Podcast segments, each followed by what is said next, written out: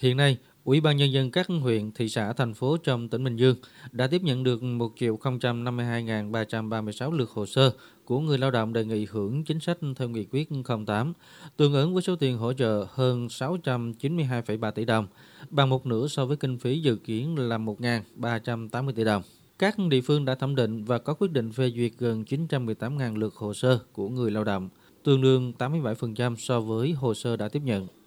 Trong tổng số hồ sơ đã phê duyệt, thì chỉ mới giải ngân được cho gần 176.000 lượt lao động với số tiền 180,4 tỷ đồng, đạt 26% so với kinh phí chi hỗ trợ là 692,3 tỷ đồng.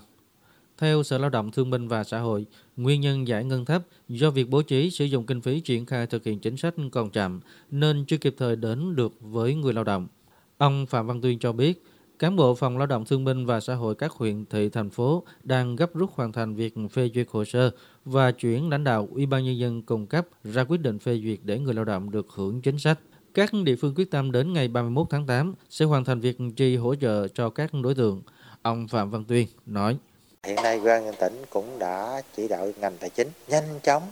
thực hiện các vấn đề phân nguồn về cho các địa phương để nếu mà người lao động được phê duyệt cái quyết định hỗ trợ thì sẽ được nhận tiền hỗ trợ kịp thời, nhanh chóng và đảm bảo để mà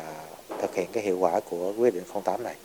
Thực hiện chỉ đạo, hiện nay Sở Tài chính tỉnh Bình Dương đã cấp hơn 527 tỷ đồng cho các địa phương tiến hành chi hỗ trợ cho người lao động theo quyết định số 08.